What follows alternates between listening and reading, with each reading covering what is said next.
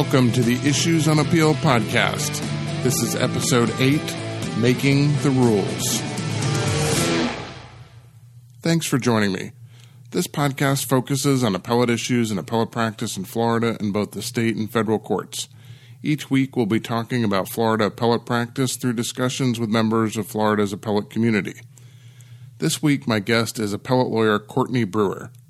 Courtney is a board certified appellate specialist and a shareholder in the Bishop and Mills law firm in Tallahassee. Courtney is currently the chair of the Florida Bar's Appellate Court Rules Committee. My interview with Courtney is coming up next.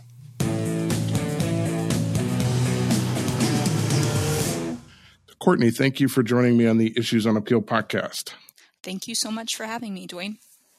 So now I was going to say that you're a shareholder in the Mills firm, but I think that you are now a shareholder in Bishop and Mills, uh, a a.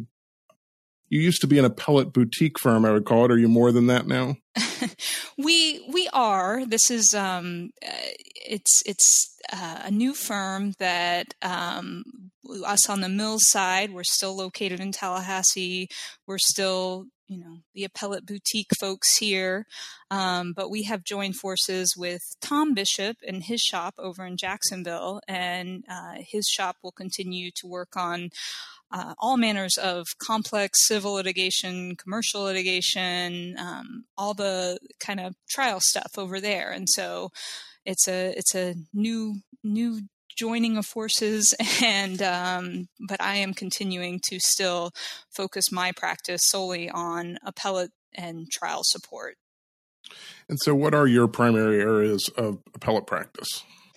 It's mainly civil appeals uh, personal injury medical malpractice some constitutional law stuff in there most recently, I've actually had a couple of, uh, been working a lot on a couple of capital cases that we have. That is not at all what our, our expertise is in. Um, so I don't, you know, want to advertise us as we're taking on capital appeals. It just so happens that one case is um, one that we've handled pro bono, and my partner John Mills has handled pro bono for a decade now, uh, and that's just kind of finally come to fruition uh, in, with merits briefing at the Florida Supreme Court. And then most recently, uh, we have a slew of cases that we were, or I should say, three cases that we were appointed to represent uh, the the inmates in their federal habeas petition uh, appeals.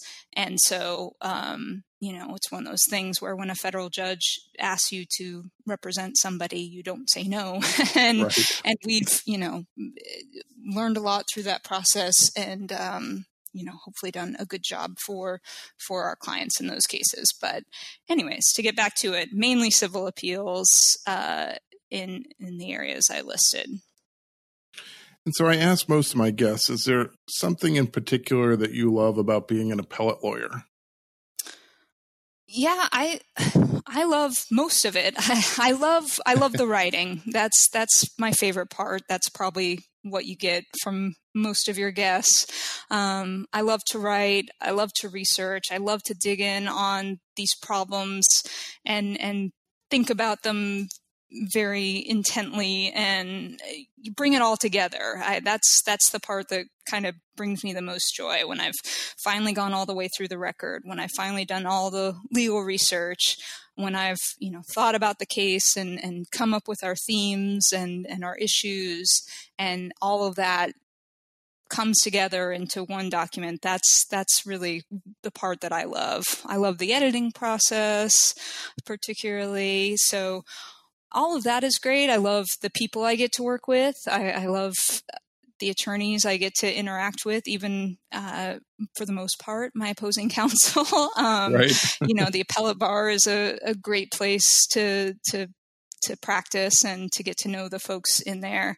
Um, and I just, you know, I I really love teaching and educating, and and I feel like appellate practice gives me a little taste of that. Um, in in in trying to take some very specific subjects, learn them myself, um, boil them down to kind of something that everybody can understand uh, and, and present them. Yeah, there's a there's a great feeling to crafting a, a, a clear, succinct argument, isn't there? I mean, it just it, it really feels like you have accomplished something when you can distill all that into, you know, a, a few pages of a great argument. I love that.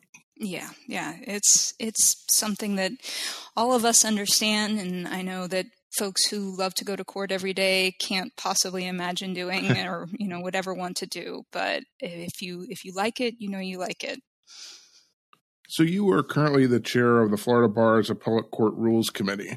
And I should say that I served on the committee uh, previously. I termed off last year after serving my uh, six years. So I'm sorry I missed the chance to serve under your leadership on the committee. But uh, yes, I'm, I'm glad really you're, that you're there.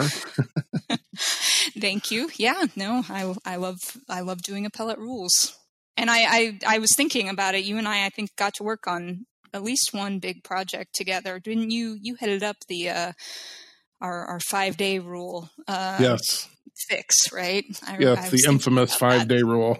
yes, the the the, the well remembered but soon forgotten five right. day rule.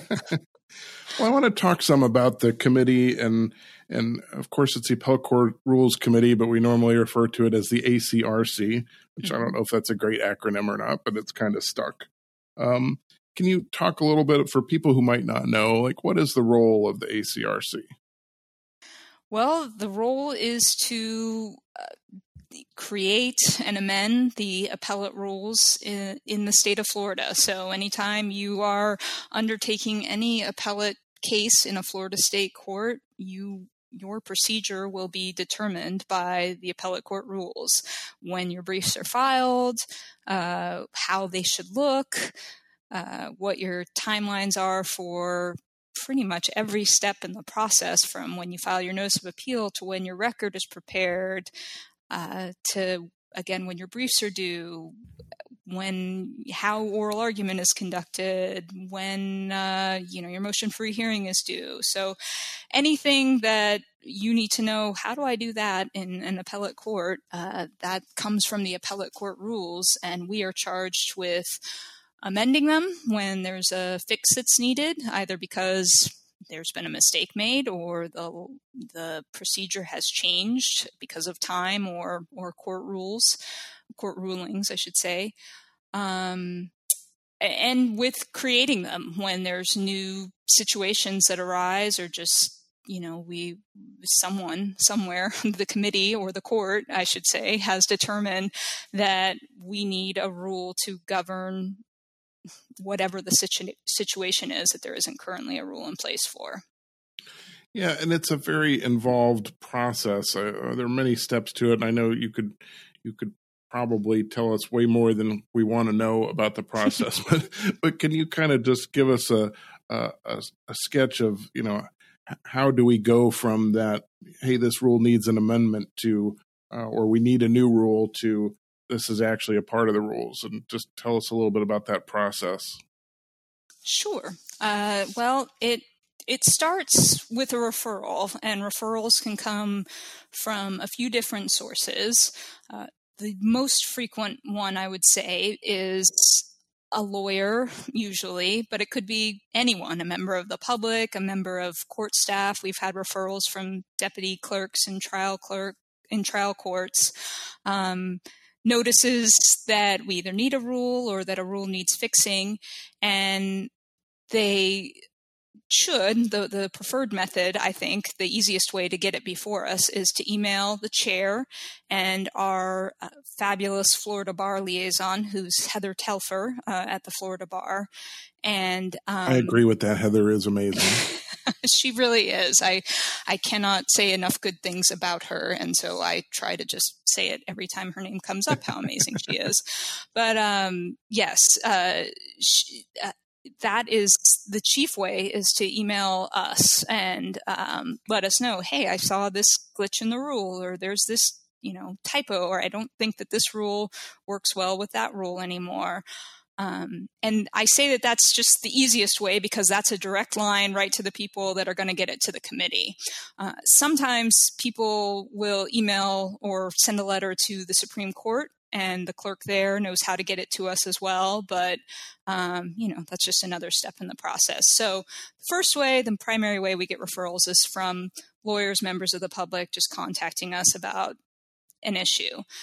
Another way that we get a referral is directly from the Supreme Court. And these are typically, you know, we get an order saying, "Hey, Appellate Court Rules Committee, you need to uh, look at this rule and and figure out if there needs to be a fix." And we get a deadline with those of when we have to complete them by. And then the third way that we might get a referral is through a DCA court opinion, um, and those aren't, you know, those they don't direct us to take a look at the rule, but they might. Uh, the DCA usually it's in a I won't say it, it, tends to be in a concurring or a dissenting opinion, I think, a lot of times, but it uh-huh. can come in the majority opinion too.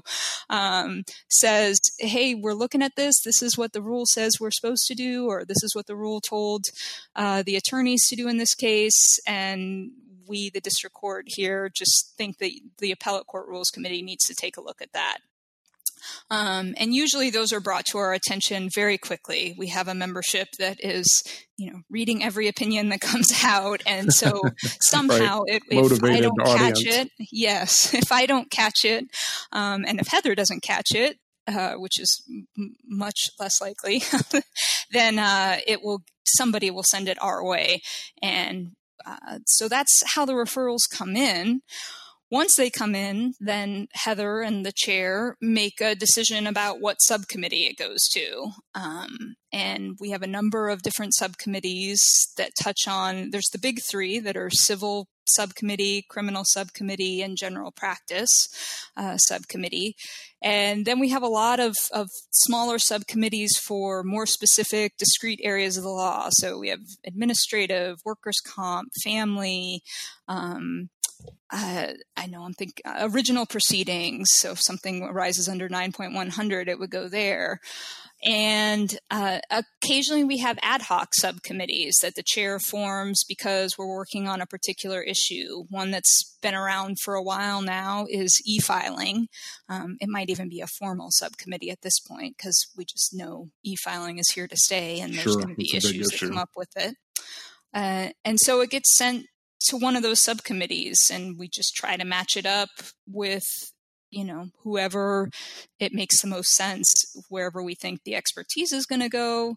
I mean sometimes it's very obvious like i said if it's 9.100 we know it's going to go to original proceedings. If it's something dealing with 9.200 we know it goes to the record on appeals subcommittee.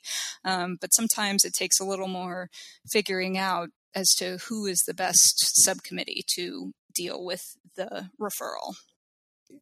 Yeah, so so there's various ways that it, the process sort of starts, and it gets referred to a subcommittee, and the subcommittee, I guess, as a group makes, from my recollection, we make certain certain recommendations, right, and uh, then that has to be presented to the whole committee. Right, um, and it's really it's really up to the subcommittee chair's discretion as to w- how the referral is dealt with by the subcommittee. Um, it, and it just depends. I mean, sometimes a referral comes in and it is a super quick, easy fix, and we all see, you know, oh, this is what words need to be changed in that particular rule, and the subcommittee all agrees, and that's all that needs to be done, and then it goes back to the full committee for a vote. Sometimes, though, it, it's going to involve a little bit more research, a little bit more digging. Um, and in that case, there will be a you know a sub subcommittee form to look at the issue, and the, what that sub subcommittee does uh, varies again depending on what the referral is. Sometimes it's just they're going back and forth on language, uh, you know, and it might be three or four folks just kind of emailing around trying to develop the best language they can. Sometimes it's a lot more involved than that. I had one referral that I worked on early on dealing with records on appeal and um, trying to figure out in the electronic age how the rules should be amended to kind of better reflect how um, how records on appeal are transmitted and we actually took a survey. I, I, was fortunate to have on our Record on Appeal subcommittee um, the Marion County Clerk of Court, who helped us get this survey out to all of the 67 clerks of courts to get their thoughts on you know how they do the records on appeal and get their feedback on a variety of different areas and i think we heard back from 50 plus of the clerks and that was wow. very helpful in developing the role sometimes it's you know looking at how other states do it. Sometimes it's researching what the case law is. So the sub subcommittee is really who does the heavy lifting to determine you know should we amend the rule? How should we amend the rule? And what what are going to be our reasons for why we should amend the rule? And so you're right then it goes back to the subcommittee for a vote um, and then once the subcommittee has passed that referral, then it is is sent back up to the big committee to vote on um, and presented there. And it's amazing to me still how many times you know you will have looked at an issue as a member of a sub subcommittee, and you will have thought about it for months on end and tweaked it with your fellow sub subcommittee members, and then fleshed it out at a subcommittee meeting and maybe you've had to go through a couple rounds of subcommittee meetings to get it just right and then you get it up to the full committee and someone who's looking at it for the first time that day finds something so obvious that needs to be changed. So but yeah, that is the nature of the process. To sort of paint the picture for people i mean this is so when the committee meets uh, when the full committee meets this is a room of i don't know what is it 50 or 60 people? It's a lot of people it, Maybe yeah, it's not quite usually, that many. Forty. It's usually, I think it's usually about fifty people on the committee, but we usually have some folks that phone sure. in for the committee meetings. So I, I feel like we're usually in the forty range. Yeah, so you have this this room of you know forty to fifty lawyers, uh, and sometimes we can get into arguments about you know where punctuation goes and you know that sort of thing. It, it definitely gets down to the nitty gritty, but yes, it's um, for people who are into the details and the minutia, it can be a lot of fun, but it definitely gets down into uh, to the weeds sometimes on trying sometimes to get these things does. just right. Yeah. Yes, yes, we want to get it just right, um, and sometimes it's minutia, and sometimes it's really big issues. And one of the best things about the committee is, to me, the diversity um, that we have on it. And that's diversity in the traditional sense we might think of it, but also mo- uh, very importantly, uh, diversity in the practice area sense, um, because you know someone who is practicing in criminal appeals all the time has a very different experience than I do with the courts. Um, sure. and, and to hear that feedback um, and to see how this rule that you've proposed for general practice, so it's going to apply to appeals, you know, criminal, civil, or family, or, you know, any of them, probate appeals. Um, is is very eye opening. So sometimes it, it can be very big issues that come up for the first time at a committee meeting. You know, that's a great point. Uh, we have civil lawyers, we have criminal lawyers, we have government lawyers, uh, there are judges uh, who serve on the committee. So it, mm-hmm. it's a pretty well family law lawyers and workers' comp lawyers. And so it, it's a good cross section of the bar, which is very helpful in, in, in getting these things right. Absolutely. And that is, that is something that we've uh, been talking throughout this past year in particular about ways to improve the rules process. And to me, that is just the most important thing that we need to keep in mind going forward is how to make continue making rules committee membership and especially i mean I, you know i'm in appellate so that's where my concern is but i think in appellate because you do have people from so many different cross sections of the bar that have to interact with the appellate courts um, it's really important to keep that diversity and to hear from the government lawyers and and and everybody. So um, we that has been a, a big priority, and I hope it continues to be for the bar. And so when we get through this process and, and the, the, the subcommittees and the committees have agreed on a, a, change or a rule or whatever, there's a there's another process, right? There's a there's a there's cycle amendments and there's out of cycle amendments depending on how important things are. Can you talk a little bit about how that works? Sure, I sure can. I've had the experience too of being um, rules chair uh, in a year where we had the previous cycle report come out.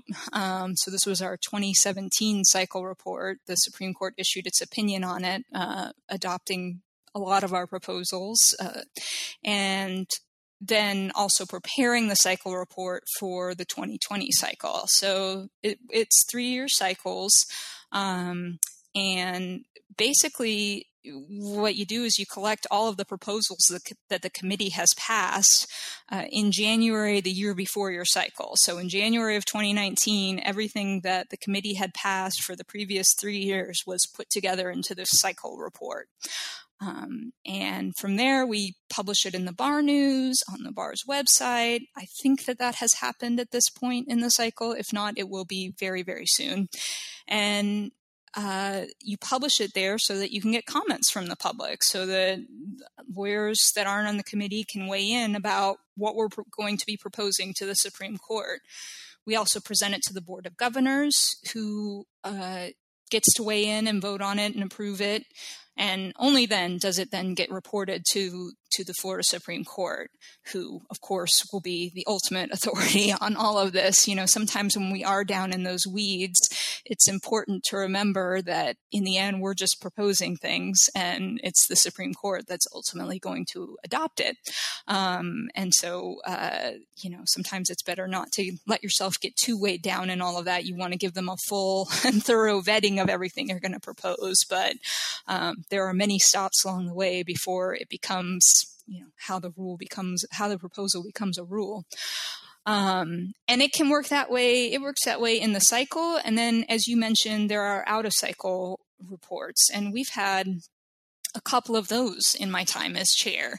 And so these are rules that come up that the committee has decided need to be dealt with now. We don't want to wait for the 2020 cycle to propose them to the Supreme Court. So, a good example of an out of cycle, uh, a proposal that we thought should be dealt with out of cycle was um, a new non final uh, appeal category. And this is uh, in cases where a, a court order creates a permanent guardianship. And the DCAs have been treating those as non-final appeal or uh, they're not they're not non-final appeals and so they get treated under the cert standard which has you know higher st- standards of review and it was pointed out to us by the person who brought this referral to us that these orders creating permanent guardianships can have very real long lasting impacts on parental rights. Um, they aren't orders terminating parental rights, so you can't appeal them as a final order. Um, but they they may not be revisited for many years, and you know you're talking about the rights of a parent and and a child here, and so that was something that the committee said you know, we need to get that to the Florida Supreme Court right away. We don't want to wait for the 2020 cycle. So that's just one example of something that might go out of cycle. But aside from the fact that they hear it on its own, uh, the process is the same. It gets published, the Board of Governors has to vote on it, we get comments, and um, then the Florida Supreme Court does with it what it will. um, so it can be a very long process. I mean, things that are not deemed urgent enough to be out of cycle, depending on where, when the referral comes in, it could be three years or more, I guess, right? Even before successful referrals actually make it into the rules. Absolutely. Yeah. We had, um, well, I mean, you know, things that passed in, let's see, June of 2016 at that bar meeting, at our full committee meeting, will just now be getting into the 2020 cycle, I believe. I have my timing right there. Um, and then it can be you know, who knows how long it may take the court to to wrestle with that material. So our 2017 cycle, we didn't get the opinion in that till uh, October, I think it was of of 2018. Mm-hmm. So yeah, that would be a good four four or so, five maybe years since a proposal might have been made or passed by the full committee before it would be adopted into the rules and, and become become a real rule. Um, yeah, it can take a long time. That and is- sometimes it comes back. Um, that's something I've been experiencing with our out of cycle uh, reports. Sometimes you get a comment when it gets to the Florida Supreme Court. You know, you've gone through all this publication, but it's not till it gets, you know, the Supreme Court is hearing about it that a comment gets filed and then you have to respond to that. And we've even had the experience of the Supreme Court issuing orders to us saying, "Hey, why are you taking out this particular sentence in the in the referral?" And so that that um, can all lead to further and further delay. That is one of the things I remember being on the committee is that sometimes you'd think that you're intimately familiar with the rules and the status of the rules, but sometimes it gets confusing in your head, right? When you're talking about, hey, I know this rule is changing, I just don't know when. So I found myself actually looking at the rules even more often because I'm like, I think the rule might be changing, but I don't know if it's changed yet. And, you know, trying to keep that all straight in your head. It gets very confusing. And, you know, when you're on the committee, you have a six year membership. Usually it's like two three year terms. Um, so you can re up for your second three years.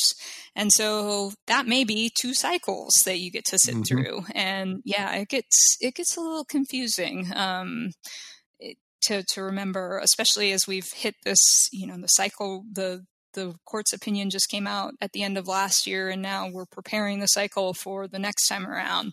Um, keeping track of all that in my head is is can be challenging. So I, I definitely keep a bookmarked version of the rules handy on my desktop at all times. So now, when a cycle report goes up to the Florida Supreme Court, uh, is there there's an oral argument scheduled, right?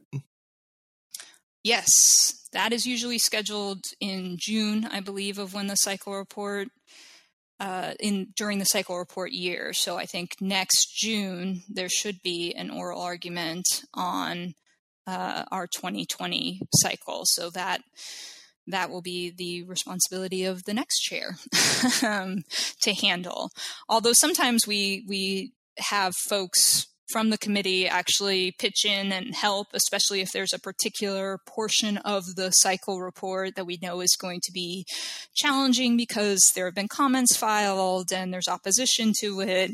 Um, and so I know in our last cycle, we had our amazing chair at the time, Kristin Norse, she argued the main cycle report, but she actually had now Justice Luck, who was then a member of the committee, uh, argue another piece of it that was a particularly challenging portion of the cycle then. Well, so that's an exciting part of your job if you're uh, if you're the chair during that, that that time period to to get to do that. I remember Kristen uh, doing that, and that has to be a, a, a cool experience. Yeah, I mean, you get a Florida Supreme Court oral argument. That's pretty amazing. And the hard part to me would be keeping all of that straight. I mean, you know, any appeal that you're going to have at the Florida Supreme Court, anytime you're doing oral argument, you're worried about what if this judge or justice focuses in on this particular point that I haven't really thought through and I could see in a cycle report that would be really challenging because our cycle yes. report has numerous amendments to it. Um, but yeah, I think that's a, a very exciting part of it. And I believe uh, Tom Hall is going to be our next chair in the upcoming year. And so Tom is a Florida, former Florida Supreme Court clerk of court. And so I think he will be, and, and a great appellate advocate. So I think we've got a very good person uh, up for that job for next summer. Yes, I expect Tom will be a, a great chair and is uniquely suited uh, for that job. So that's that's exciting mm-hmm. too. What about uh, the committee members? Uh, people who are listening to podcasts but haven't yet served on the committee but might be thinking about it. What are the responsibilities of the committee members during their terms? It's uh, pretty much like any other bar service. It, it will be what you make of it. Uh, your your responsibility when you become a member is to join subcommittees, and everyone has to join one of the big three. Again, that's civil, criminal, and general practice. And then you're supposed to be a member of another one of the not big three committees. I don't want to call them minor committees because they're not minor at all, but right. um, one of the other committees. And the responsibilities i mean there are three meetings a, a year that coincide with the bar's meetings. Um, and those are a few hours apiece and you should be there in person although at the moment at least we still permit phone uh, attendance if circumstances warrant it. Um, but that's that's the main commitment. Now once you're on those subcommittees they have conference calls throughout the year to deal with these sort of uh, the referrals as they come in and as heather and i or the next chair assign them out to the various subcommittees. And um, you would you attend those conference calls and listen in and and vote just like you do at the main committee meetings. Uh, aside that's that's what's required of you. Aside from that we hope that our members will volunteer to work on projects as they come up. And that's really the way to to get involved and to become you know subcommittee chair or if you want to be on the executive uh, one of the executive officers of the committee that's really how you do it is by you know, hey, we have this referral that came in. Does anybody want to volunteer to take a closer look at this? And kind of being the person that says, yes, I would like to volunteer to look at that and, and getting your your research done or your wordsmithing done and getting it back to the subcommittee on a you know somewhat fast basis but right. it's there's no there there's rarely a time constraint on any of this um, it is is what we hope that you will do. And um, uh, so that's that's what's expected. It, it again it is really what you make of it. And i think that i just when i joined the committee i was interested. I, I volunteered for the very first project that was offered on the very first civil subcommittee call that i was on. Um, and from there just kept volunteering for projects uh, mostly those that you know were interesting to me or that I felt were going to affect my practice in in some way and so I wanted to kind of have a say in how they got formulated. Well, it's sort of like any so, any Florida bar uh, activity like that, volunteer type responsibility is that the people who show up and get involved and uh, take on uh, the work, uh, rise up through the leadership and that sort of thing. It's the it's the there's some level of dedication shown and uh, gets rewarded. Yeah, absolutely. Um, and when I'm thinking of, you know, who uh, going to be in charge of a particular subcommittee it's it's you're definitely looking to the people that all along have been volunteering even when they didn't need to be um, and I can tell you the way I, I ended up kind of getting into the leadership of the committee was at the end of my first year. Um, and I measure all things in like births of my children just because I happen to have a, a few right. of them. and, and it just coincided with um, a lot of my bar activities. And so I joined the committee. Uh, my you know, my first orientation was like a month after my daughter was born, my middle child. Um, so, and she's six now. So that's how I keep track of how long have I been on sure. this committee. Yeah. Um, and after my first year, I was like, oh, okay, well, I survived, you know, two children, being under three. My life is only going to get easier from here. So I happened to see the incoming chair at an event in Tallahassee, a, T- a Tallahassee Women Lawyers event. It was Wendy Loquasto who was going to be chair. And I just mentioned to her, hey, if you, you know, if you have anything I can help with, I'd really like to get more involved in the committee. And, um, she uh, you know, a couple weeks later called me and said, "Well, you asked for it," and and asked me to serve as secretary for the committee, which was a very um, a difficult job, and she knew that because she had served as secretary for two years, but a really great job. I, I, really enjoyed being secretary. There was no better way to really get into the thick of things and understand what is going on and appreciate, you know, what is being said and who is saying what than having to listen to that meeting twice. I mean, because you basically attend the meeting and then you listen to it again when you're putting your minutes together. Um, and even as chair, I don't think I have been, I could be as engaged in the meeting as I was when I was secretary. So that was a really great experience. And I was grateful to her for asking me to do that. Um, and I'm glad that I didn't know all that I know now about how much more difficult life was right. going to get. so I went ahead and That's volunteered for it because since then I've had another kid. Yeah, yeah, exactly. So, um, but no, it was it it was a great way to get to know the committee inside and out, and um, you know, I have I will always and forever have the utmost respect for any other secretary I ever meet in any bar committee or otherwise. Now, unless things have changed, I think that the committee meets three times a year in person, the full committee. Is that right? Yes. And it's generally in conjunction with the Florida bar meetings and usually on a Friday morning. Yes, yes, we have the the wondrous Friday morning spot. So it's uh and this year because we've been because we were leading up to the cycle report and trying to get things through, we had to keep having these 8 a.m. meetings. So I am I am hopeful that our, I think we've already said that our June meeting will be at nine, which hopefully will be met with uh, much applause from our members. But yes, Friday mornings during the nine meetings, feels better than eight, right? it, there's something yeah. about it, isn't there? so, if people want to serve on the committee, how do you go about getting appointed? Well, you apply. Uh, it, for a bar committee you know when those when those applications go out i think it's usually in december. And you know the application i don't recall it being particularly onerous. Um, you just indicate what committees you're interested in. And so that's the most important thing. If you don't do that then there's not much else uh, we can do for you. But once you apply um, it's the bar president who the incoming bar president. So i guess it's the president elect at the time the appointments are made um, who makes that decision as to who will fill out the open positions on any particular rules committee. Um, so it wouldn't seem like there's a whole lot you can do. Obviously, if you know the bar president, that might be someone good to go talk to. But short of that, the thing I would recommend to anyone who's interested in it is talking to whoever the membership of uh, the whoever is a member of, I should say, either the chair or a vice chair on the committee at that particular time because um, you know as chair i made recommendations to the bar president about who I thought would be good on the committee. And basically, it was people who had told me they had applied and that they were really excited about it and they wanted to be on the committee. And I'm not going to say the bar president doesn't, you know, listen to every word I say, that's for sure.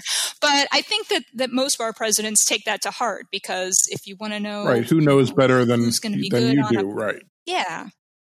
Right. About what it's going to take and what the committee needs. And so, um, yeah, that's that's the main main point of advice I would give to anyone who's listening who wants to be on the committee is next year talk to you know your the current chair it will be tom hall um, or talk to whoever might be the incoming chair for the next year. And and hopefully they will send an email along to the president elect and recommend you so now the work of the committee is is public, of course. Is there anything particularly interesting in the upcoming cycle of amendments that that we should be on the lookout for?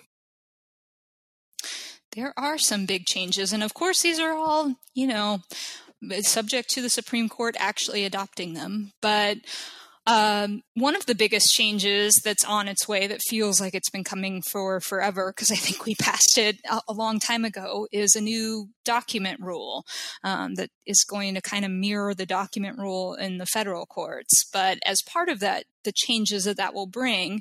This will apply to all documents that you file in appellate court.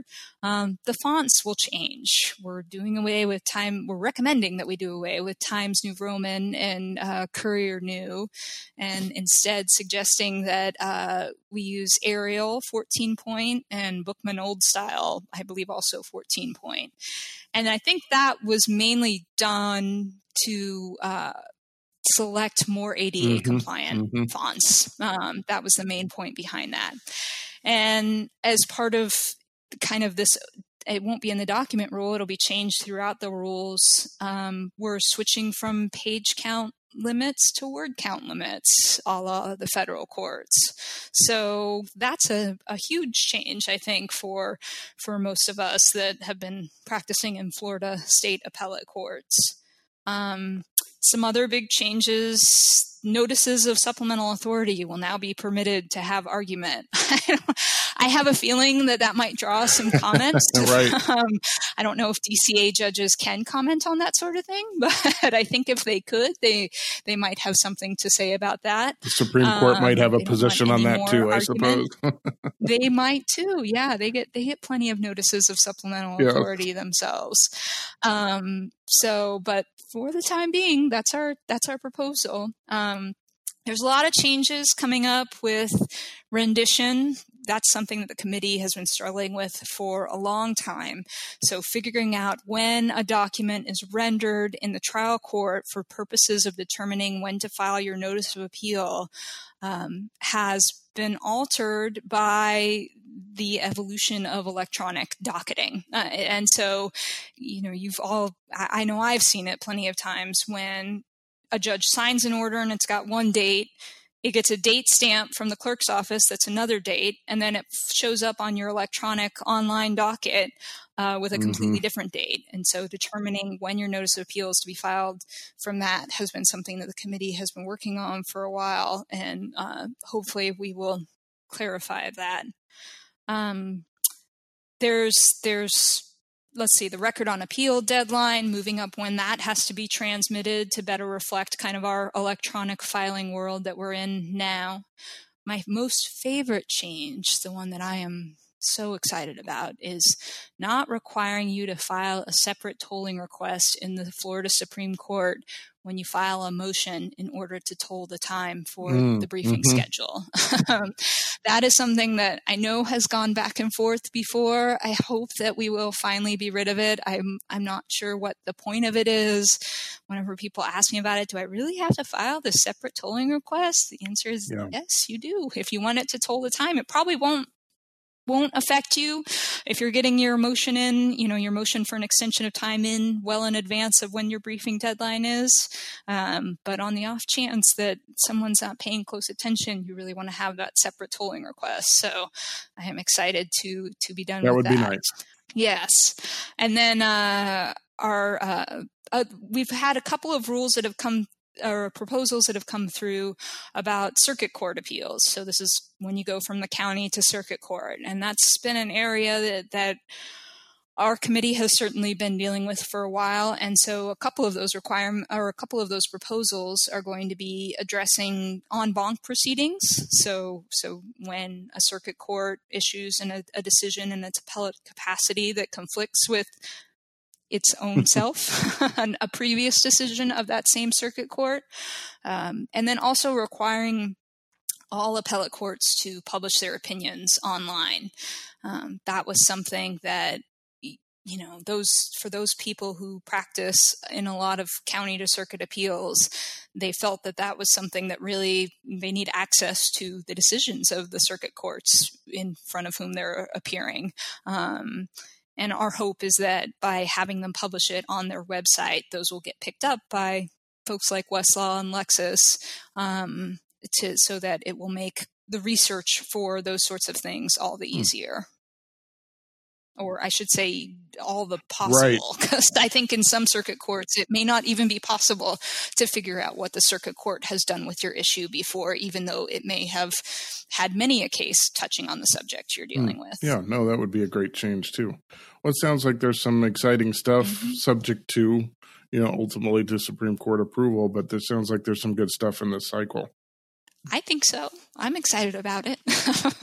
Well, Courtney, thank you so much for your service as chair of the ACRC. It's it's really it's important work, and it's it's sort of the unsung hero work. You know, it's not uh, glamorous or high profile, but it's so important to uh, keeping us all on track and keeping the, the, the courts working the way they should and the cases moving the way they should. And and thank you for for doing that work. It's uh it's it's a great service to the bar absolutely. It's been it's been a great great experience and I've learned more about the appellate rules than I ever thought possible. And yeah, I think you're you're right with something you said earlier about if anything, it's just taught me to always go back and look up the rule every single time. So, good advice. Um, I would highly recommend you know membership to anyone out there that's that's interested um, because I just think the more voices we have in the process, the the better it is. So, can I ask you a couple of my uh,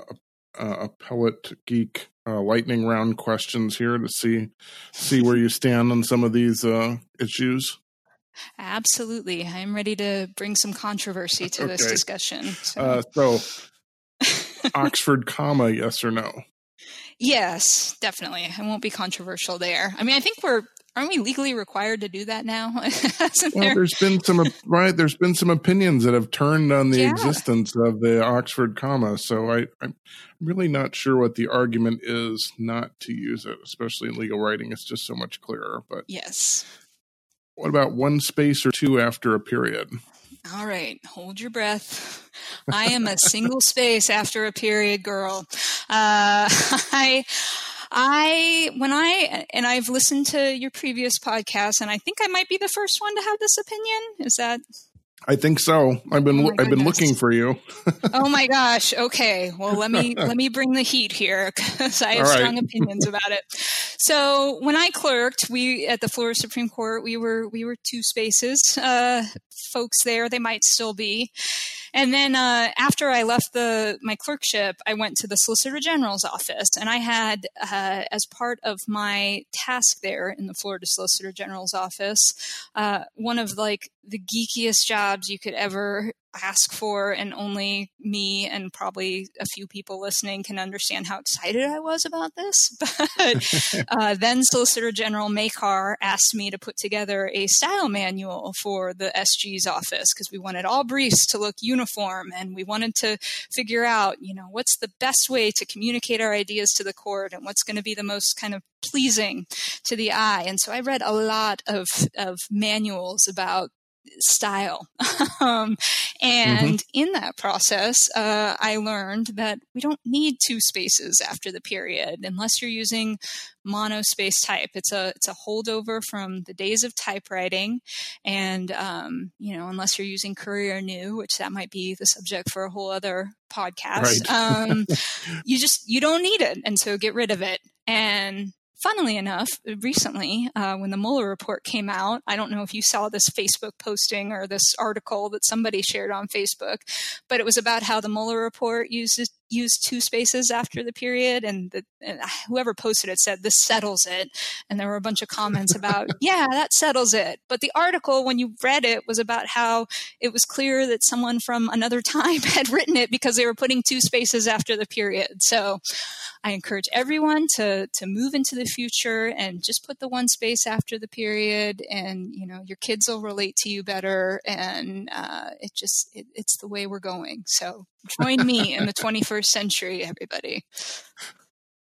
You know, it's funny. The Mueller report, I looked at it, uh, read it, or at least read parts of it, and it has no no typographical credibility for me because they had title case problems. Oh, okay. they weren't using title case properly. Oh, so I, well, I dismissed the rest. I dismissed the rest as you know not possibly valid. There you go. I, I, you know as as I'm sure many a young law clerk will do to any briefs that put two period two spaces after a period. So. Yes, it's so anachronistic, right? Well, I'm glad to set a precedent there. Um, I think it's okay for anyone else who's a fan of the single space to come out of the woodwork now. what about uh, case names, underline or italics? I we italicize here um, that's what we did at the SG's. Uh, oh no, at the SG's office we actually underline, and I, the Florida Supreme Court used to underline. So one of the arguments I had for it, and I think some of the courts still do, was you know you want your brief to kind of look like the court's opinion. So mm-hmm. that was an argument for underlining. But I think uh, when I was, and I, I think a lot of them are moving away from that and to italics, and I tend to prefer italics. I think. What about Westlaw or Lexis? Do you have a preference? So I try not to get attached on that front. I was a big Lexis fan for a long time, you know, all through law school and clerking. And then when I got to the SG's office, the, the AG had Lexis. And then one day they came in and told us all tomorrow we'll, we're switching to Lex uh, to Westlaw, and so it was like a big shift in my my my life. So uh, I've used Westlaw ever since. I can't even remember what it was I loved so much about Lexis because it's been so long since I've used it. But um, whatever it was, it's probably changed anyway. Probably, probably. But I yeah. hear from our law clerks that there are some good things about Lexis still. So. Oh, I'm sure. Yeah. What about uh, do you use an iPhone or Android or other? I only use an iPhone. That's that's all I've had for the last few years. Um, I think because it's good for people like me who maybe aren't the most technologically inclined. But uh, yeah, I, am an iPhone fan, and my husband, who's one of the tech guys at the first DCA, he uses an iPhone too. So what about uh, for pleasure reading? Do you prefer to read on uh, electronic device like a Kindle or an iPad, or do you prefer to read a book? I do a lot of my reading for pleasure um, when my kids are falling asleep and I have to sit in their dark room and just be there with them. And so I like something with a good backlight on it. So I, I actually have a Nook. I'm one of those people. Oh wow! who has that? Yes, it's a it's a holdover. Talk about you know another time. Uh, but yeah, I, I, I like the e-readers. Um, I just like the convenience of having it with me wherever I go and and you know having it save my spot and all those all those good reasons for them i do like and that. being able to instantly get, get, the next book how do you, you get know, books on a nook do they have their own store yeah it's on really? barnes and noble like you you hook oh, okay. into the barnes and noble store and yeah, yeah hard to believe there's an online store that's not Amazon, you know. I know, I know. I'm not like downloading the tablets off of like, you know, the mount the mountain or anything. It's not it's not that not that backwards. All right, well that's good. So how can people get a hold of you if they want to uh, talk to you? email works great. Um, obviously, yeah, if you have any r- rule referrals between now and the end of June, you can email me um, with those. And my email address is cbrewer at bishopmills.com. And everything kind of spelled just like it sounds. Courtney, thanks so much for being on the podcast. I really appreciate your time, and I hope that uh, I'll have you back at some point in the future. We'll find something else to talk about. Maybe we could talk more about one spaces. Uh, I, I, think you'll evolve. We'll, we'll be there. Right. Thank you so much, Duane. It's been my pleasure. Thank you.